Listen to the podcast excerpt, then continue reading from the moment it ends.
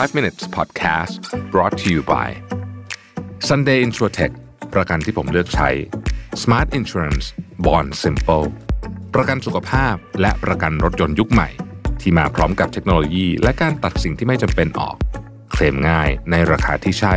แต่ยังให้ความคุ้มครองที่ดียิ่งขึ้น ด้วยประกันที่ออกแบบมาด้วยใจ แล้วคุณจะลืมประสบการณ์ประกันภัยแบบเดิมๆสนใจซื้อประกันสุขภาพและประกันรถยนต์ Sunday รับส่วนลด 10%เพียงใส่โค้ด Mission to the Moon ที่หน้าชำระเงินบนเว็บไซต์ easysunday.com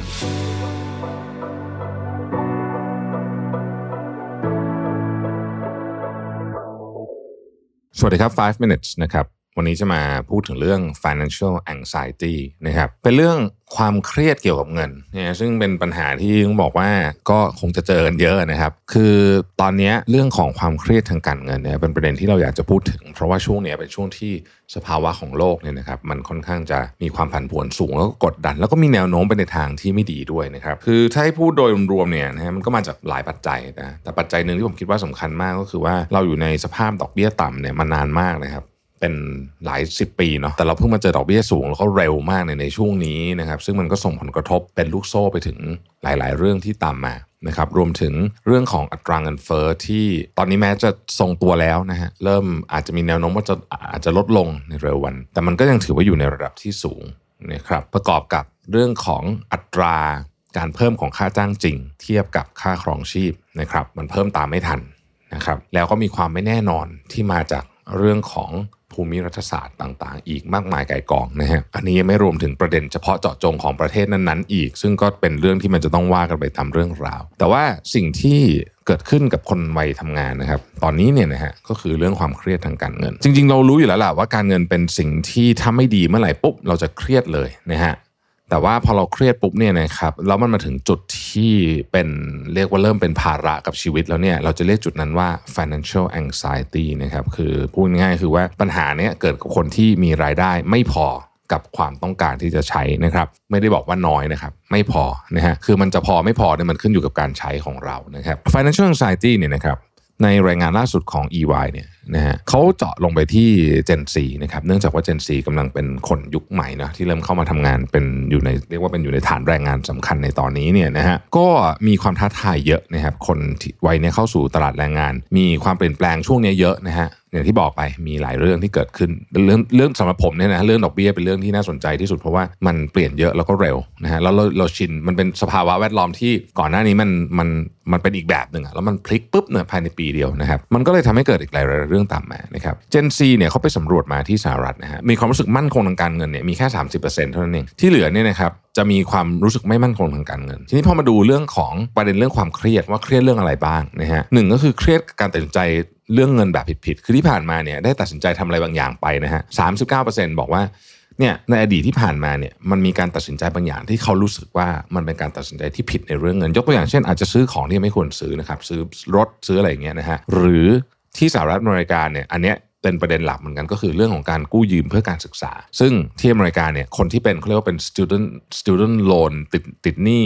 เรื่องเพื่อการศึกษาเนี่ยมีเยอะนะฮะแล้วก็เป็นประเด็นอยู่เหมือนกันนะฮะถ้าใครไปติดตามเรื่องข่าวที่อเมริกาก็จะพอทราบ ที่เมืองไทยก็อาจจะแตกต่างกันไป แต่ว่าเรื่องการตัดสินใจผิดเกี่ยวกับเรื่องเงินเนี่ยเป็นเรื่องที่หลายคนรู้สึกเครียดนะครับหลายหลายคนไปลงทุนในบางอย่างแล้วกันนะซึ่งที่ผ่านมาผลตอบแทนอาจจะไม่ดีเป็นต้นนะครับแล้วหลายคนที่ตอบแบบสอบถามนะครับประมาณสัก 40%เนี่ยบอกว่าสุขภาพจิตของตัวเองนะตอนนี้เริ่มได้รับผลจากเรื่องความเครียดทางการเงิน ทีนี้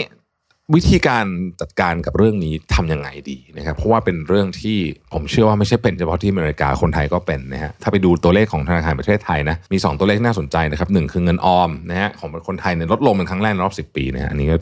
น่าสนใจแสดงว่าช่วงที่ผ่านมาเนี่ยมีคนเอาเงินออกไปใช้เยอะ อันที่ 2 ก็คือว่า 88%ของคนไทยเนี่ยมียอดเงินในบัญชี ที่ออมเนี่ยนะครับไม่ถึง 50,000 บาท เดี๋ยวเราจะได้เห็นตัวเลขในชัดเจน ถ้าเกิดว่ามีการทำเรื่องของ pre screen คนที่ได้รับเงินดิจิตอล10,000 บาทเนี่ยเดี๋ยวเรื่องนี้ก็จะออกมาเป็นตัวเลขที่ชัดขึ้นกว่านี้ ทีนี้เราพูดถึง financial anxiety เนี่ยนะครับคำถามก็คือว่าเวลาเราเกิดเรื่องนี้ขึ้นมาเนี่ยเราจะทำยังไงไม่ให้ปัญหาเรื่องเงินเนี่ยพาไปสู่ปัญหาสุขภาพจิตประเภทโรคซึมเศร้าได้ ซึ่งหลายคนเป็นนะครับต้องจัดการก่อน เพราะว่าไม่งั้นเนี่ยเดี๋ยวจะซ้ำซ้อนนะฮะเดี๋ยวจะหลายเรื่อง ประเด็นที่หนึ่งเนี่ยนะครับ ที่ควรจะทำเนี่ยคือต้องคุยกับใครสักคนหนึ่งเวลาเรามีปัญหาเนี่ยนะครับปัญหาเรื่องเงินบางทีเนี่ยนะครับเราคิดว่าเรามีความรู้เพียงพอแต่จริง ๆ แล้วเนี่ยเราไม่รู้หลายอย่างเหมือนกันนะฮะยกตัวอย่างเช่น นักวางแผนทางการเงินหลายๆคนเนี่ยนะครับที่เก่งๆเนี่ยเขาจะสามารถช่วยเราได้ในการอย่างน้อยที่สุดเนี่ยนะครับแยกแยะก่อนว่า สมมติว่าเรามีปัญหาเรื่องหนี้ใช่ไหมหนี้ก้อนไหนควรถูกจัดการยังไง เอานี้มารวมกับอันนี้ได้ไหมอะไรประเภทนี้เป็นต้นนะครับซึ่งก็จะช่วยให้ภาระเนี่ยมันเริ่มเบาลง อย่างน้อยที่สุดเนี่ยมันเบาลงในเชิงว่าเราเริ่มมีแผนการในการจัดการ สิ่งสำคัญที่ทำให้คนมี financial anxiety เนี่ยคือไม่รู้ว่าจะจัดการยังไง คือไม่รู้ว่าจะเริ่มต้นตรงไหนดีนะครับ การคุยกับใครสักคนหนึ่งที่เขารู้เรื่องนะ เอาแบบรู้เรื่องจริงๆนะฮะ ก็จะช่วยได้นะครับ ข้อที่2เนี่ยนะครับ คือการจดบันทึกรายการการเงินของตัวเองโดยละเอียดนะครับ บางคนพอเครียดเรื่องเงินก็พยายามหนีจากความเป็นจริงเลย เช่นแบบไม่สนใจใบแจ้งยอดบัตรเครดิตไปเลย ไม่รับสายเจ้าหนี้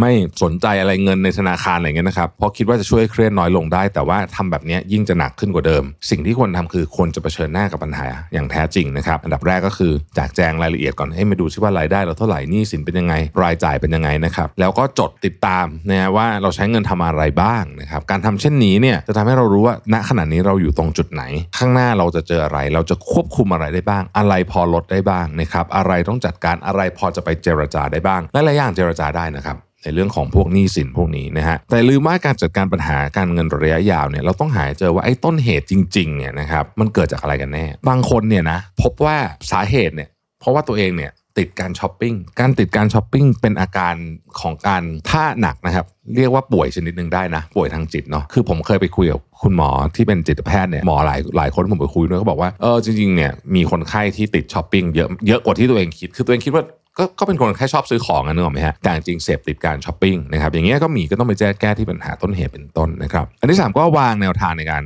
แก้ไขปัญหานะครับอย่างที่บอกนะฮะเรื่องหนี้เนี่ยบางทีก็สามารถไปเจรจาได้นะครับแล้วก็บางคนก็จะใช้วิธีการจำกัดงบประมาณนะครับหรือหารายได้เพิ่มจริง ๆอะ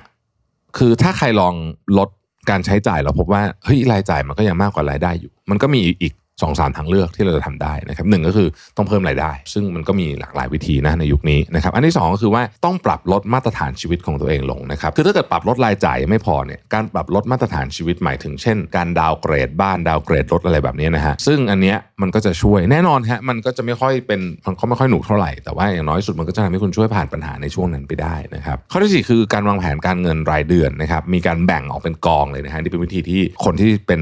ผู้เชี่ยวชาญด้านการเงินหลายคนก็จะแนะนำนะครับ เช่น กี่เปอร์เซ็นต์เป็นค่าเดินทาง กี่เปอร์เซ็นต์เป็นค่าอาหาร กี่เปอร์เซ็นต์เป็นค่าอะไรแบบนี้นะครับ เราจะวางแผนได้เยอะขึ้นนะครับแล้วก็อย่าลืมเก็บเงินฉุกเฉินไว้ด้วยนะครับข้อสุดท้ายคือดูแลเรื่องของความเครียดของตัวเองนะครับการจัดการเรื่องเงินมันไม่แก้ปัญหาแบบชั่วข้ามคืนแบบนอกจากคุณถูกลอตเตอรี่เนาะมันไม่มีจริงๆถูกลอตเตอรี่ก็ไม่แน่นะครับไม่ใช่ว่าจะแก้ปัญหาได้ แต่ว่าเอาเป็นว่ามันไม่สามารถแก้ปัญหาชั่วข้ามคืนได้ คล้ายๆกับ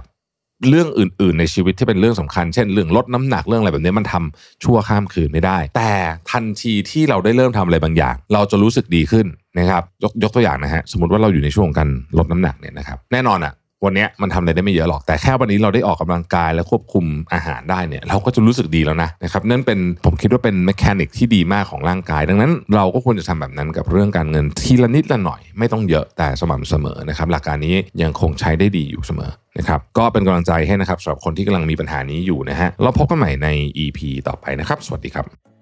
5 minutes podcast presented by Sunday Insurtech ประกันที่ผมเลือกใช้ Smart Insurance Bond Simple ประกันสุขภาพและประกันรถยนต์ยุคใหม่ ที่มาพร้อมกับเทคโนโลยี และการตัดสิ่งที่ไม่จำเป็นออก เคลมง่ายในราคาที่ใช่ แต่ยังให้ความคุ้มครองที่ดียิ่งขึ้น ด้วยประกันที่ออกแบบมาด้วยใจ และคุณจะลืมประสบการณ์ประกันภัยแบบเดิมๆสนใจซื้อประกันสุขภาพและประกันรถยนต์ Sunday รับส่วนลด 10%เพียงใส่โค้ด Mission to the Moon ที่หน้าชำระเงินบนเว็บไซต์ easysunday.com